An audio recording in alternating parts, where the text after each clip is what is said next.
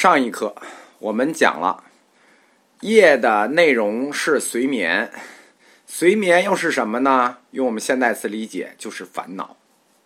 其实它还不能说是烦恼，它是烦恼的潜伏状态。随眠嘛，是潜伏状态，所以可以视为烦恼的同义词。就是随眠可以等于烦恼，它还有其他的称呼。烦恼又叫什么呢？又叫惑，疑惑的惑。还有什么呢？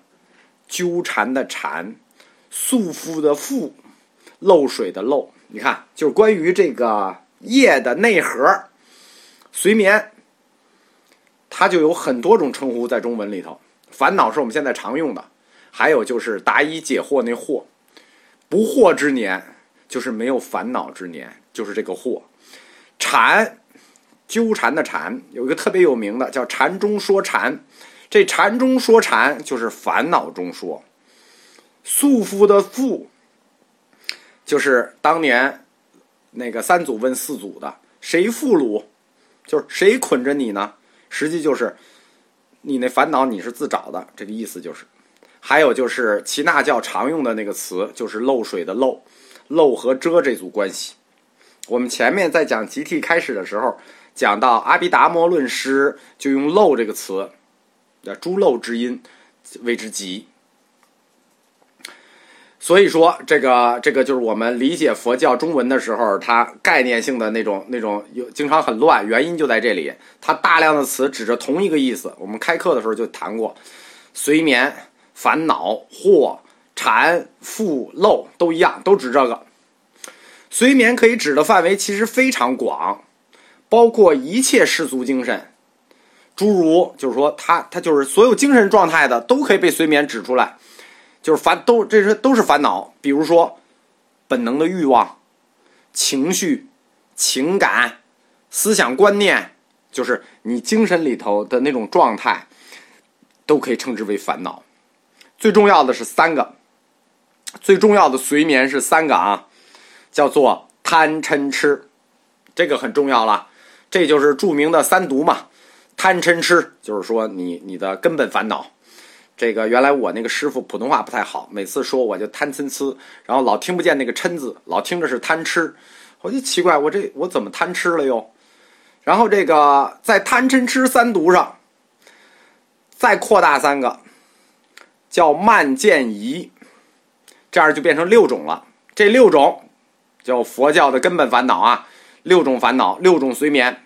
贪嗔痴大家了解，这个就不用解释了。贪嗔痴，慢见疑是什么东西呢？慢，傲慢。这个傲慢有两种，这个我们就不不不说了啊。还有一个见，见是什么呢？是非佛教的观点。还有一个呢，疑。什么是疑呢？是对佛教观点的怀疑和犹豫。所以贪嗔痴可以指普通人，普通人你贪嗔痴，对这普通人都跑不了，肯定贪嗔痴啊，对吧？贪吃也是跑不了的。慢见疑，这实际是主要对佛教信徒的慢。这种傲慢，我们说两种，一种就是我觉得我的理论是正确的，你们是错误的，这就是一种慢；还有一种就觉得我信佛，你不信佛，这是一种傲慢。见非佛教非佛教的观点，疑就是对佛教观点的怀疑。但是慢见疑不常提，为什么呢？因为每个教派和每个教派的观点啊，它有冲突，所以说这个这个就不常提这个慢见疑。所以大家常听的是贪嗔痴，贪嗔痴慢见疑这六种呢，就叫根本烦恼。以此为标准呢，其实还有很多种分类，就是对随眠或者烦恼还有很多种分类。以这六种根本烦恼的分类呢，就形成了佛教自己的心理学体系，因为它都是指精神范畴的嘛，世俗精神范畴的。这样，我们综合俱舍论的话，就是烦恼或者说随眠或者说惑，是决定众生各自出身、经历、生活以及现代状态种种差别的根本原因。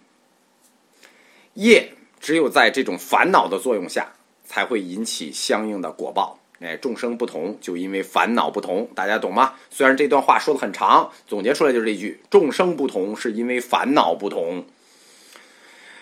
业和业力，它其实只是思想行为的一种抽象力，就是力嘛，牵引力；业孤立的，只有烦恼才让这种思想行为具有了内容，或者说，只有烦恼才真正赋予了业的内涵。什么样的烦恼对应什么样的业？烦恼是业的内核，或者说业和业力，它只是一种承载和牵引力。业是承载，力是牵引力。业力就是一辆车，它运输的烦恼，它运输的货，它运输的随眠，才是这个世界众生不同的根本原因。就是简单说啊。业就是装着炸药的车，烦恼就是炸药。如果撞上你了，那就叫报应。更准确的说，世界众生以其他流转的差别，就是众生因何不同，包括流转的这种差别，是由业和烦恼共同作用的结果。就是得有车，还得有车上的炸药，共同作用的结果。业与烦恼就是这个世界众生的共同本源。当然了，我们得说，这人的心里也不能都是烦恼，对吧？不能你有哪个念头都叫烦恼，那你这烦恼太多了，你烦恼不过来。所以呢，就是不是所有的念头都叫烦恼的，而且所谓烦恼，它是针对清净而言的。你光有烦恼，你没有对比，怎么就叫烦恼？它针对清净，这个清净就是佛教追求的理想状态，或者说，呃，这个出世状态。而烦恼，则是典型的世间的标志。你只要是人，你在世间，你的典型标志就是有烦恼。呃，除非二傻子。而且，大家要注意啊，烦恼这件事儿，我们说烦恼基本上泛指了一切精神活动了，已经一切精神念头都叫烦恼了。所以说，你这一切精神的烦恼，它也有属性。首先，我们前面提了。烦恼是世间的标志，就是你只要是人，你在世间你就起念头，你有烦恼是你世间的标志。既然是世间的标志，那你必然就要被世间的道德观念所考察，就是你这念头到底符合？就你只要在世间，你这个世间道德就得看你这念头对不对。这样被世间道德观念一考察，烦恼的属性就分出来了。什么意思？有善的，也有恶的。有善烦恼，也有恶烦恼的区别。比如说，您整天想着都做好事儿，您整天想着做活雷锋，跟《芳华》里那哥们儿似的，也烦恼，怎么没机会让我再做个好事儿了？这也叫烦恼，对吧？这种烦恼当然就是善的烦恼了，也有恶的烦恼，恶的烦恼是大部分啊。不同的烦恼也会得到不同的果报。烦恼有善恶，那善的。善的烦恼，就整天你想做活雷锋的烦恼，那就可以得到乐报。善行，那称之为什么呢？这个善行的报是什么呢？福报啊，对吧？你有善行肯定是福报啊。那福报叫什么业呢？那肯定就是福业了吗？福报就是福业吗？那恶没得说了，你只能得苦报，你也只配得苦报，对吧？这个，所以恶行那就得恶报，那。就叫非福业，对吧？它不叫恶业，它叫非福业。善行叫福业，恶行叫非福业。善行善报福业，恶行恶报非福业。但是还有一种呢，出家修行，他达到了相对的清净成就。我们说嘛，烦恼是相对的，还有清净啊。他达到了相对的清净成就，他就会脱生于。色界天和无色界天，他跟我们不一样了。我们那个六道轮回，这个都是在这个人人道、畜生道里头来回走，小动物道里来回走。人家就在色界和无色界天了。那这种果报叫什么呢？叫不动业。我们在前面讲那个不动地的时候，已经提到过这个不动业了，就是最初几课。世界形成的三界六道。之所以被建立，就是我们说的一开始讲的世界的佛教世界的地图之所以被建立起来，其实就是由这三种业建立起来的，就是由福业、非福业和不动业共同主导和支配的结果，对吧？你想，你要生在这个欲界六天，生在这个天道和人道，呃，包括修罗道，你这不都是福业吗？对吧？你恶鬼道、畜生道、地狱道，你这不都非福业吗？你修完了之后，你上去了无色界天、色界天，那您这不是不动业吗？啊，对，最上面叫不动业啊，就你反正就是不动业了嘛，就是你修行了嘛。啊，当然了，你不能说你所有的事情都可以用这种道德去判断，对吧？比如说你现在有一念头是想这个牛顿第三定律，那你说这事儿跟善恶就没有什么。没有什么这个性质，比如我想这道题我为什么做不出来，我很烦恼。那这件事儿就不具有善恶性质。那这这类事儿叫什么呢？凡是不具有善恶性质的思想行为，就叫做无记，就是不用记，无记。无记类的事情对福报与非福报没有影响。这个无忌啊，是个佛教哲学里的大事情啊。也佛陀原来有十四无忌，我们不讨论，我们只提一下，先放到这里，就无忌。嗯，众生所得的果报，我们已经说了，它是有共性和个性的区别，就是所谓的总报与别报的区别，因而它也会产生有所谓的满业和隐业的区别，共业与别业的区分。这些词儿全是佛教蛇神学新定义的新词儿啊，大家记不住就可以再多听一遍。就是众生得到的果报，因为共性和个性的差距，那就有总报和别报。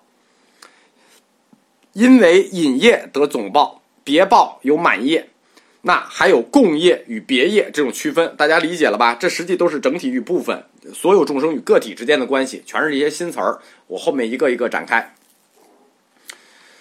呃，如果某一种业能够牵引你成为某一生类，也就是说，在三界六道中得生于一有情类，就叫做一生。什么意思啊？你被业力引着变成了人，那你就有人的一生，人生。如果你被某种业力牵引成了那个动物，小动物，那就狗生，那也可能是鬼生、修罗生，这都有可能啊。就是说，这种牵引你去投生于某一类有情的力，就叫做，就是投生于里头，就叫做一生；而被业力牵引的这个力，就叫做引业，就是牵引你过去的业。所以说，引业你记不住，你就记住牵引业。你为什么生为人呢？因为你的引业是人，所以你就是人；你的引业是小狗，你就是小狗。牵引业是决定人。呃，不叫决定人，决定有情一生性质的根本业，就是你托生为人，还是托生为小动物，还是托生为其他的，全靠这牵引业，靠这引业。根据引业所得的果报叫什么呢？就叫总报。什么叫总报？你人的一生，人生，这就是你的人的总报；狗生，这是狗的一生，这就是狗的总报；投生为人的总报，就叫做人生。就叫做一生。唉，除了决定你生的种类的这种业报，就是除了这个由牵引决定的总报之外，每个个体还会有自己的思想行为，就你个人的思想行为。我们刚才说了，那个总报，你总报是人人生，人的一生，但是人生和人生还不同啊，因为每个人和每个人的思想行为不同啊，所以说决定你个人的一生的。叫什么呢？叫别业，个别的业。别业呢，就是决定人、决定友情或者说个体在同一生类中的差别。什么意思？所有的人他们的总报都是人生，但是每个人的人生又不一样，因为什么呢？因为每个人有不一样的别业，然后根据每个人不一样的别业，你得到的这一生，得到的这一生的果报就叫做别报。呃，这一课定义的心思太多了，就先讲到这儿吧。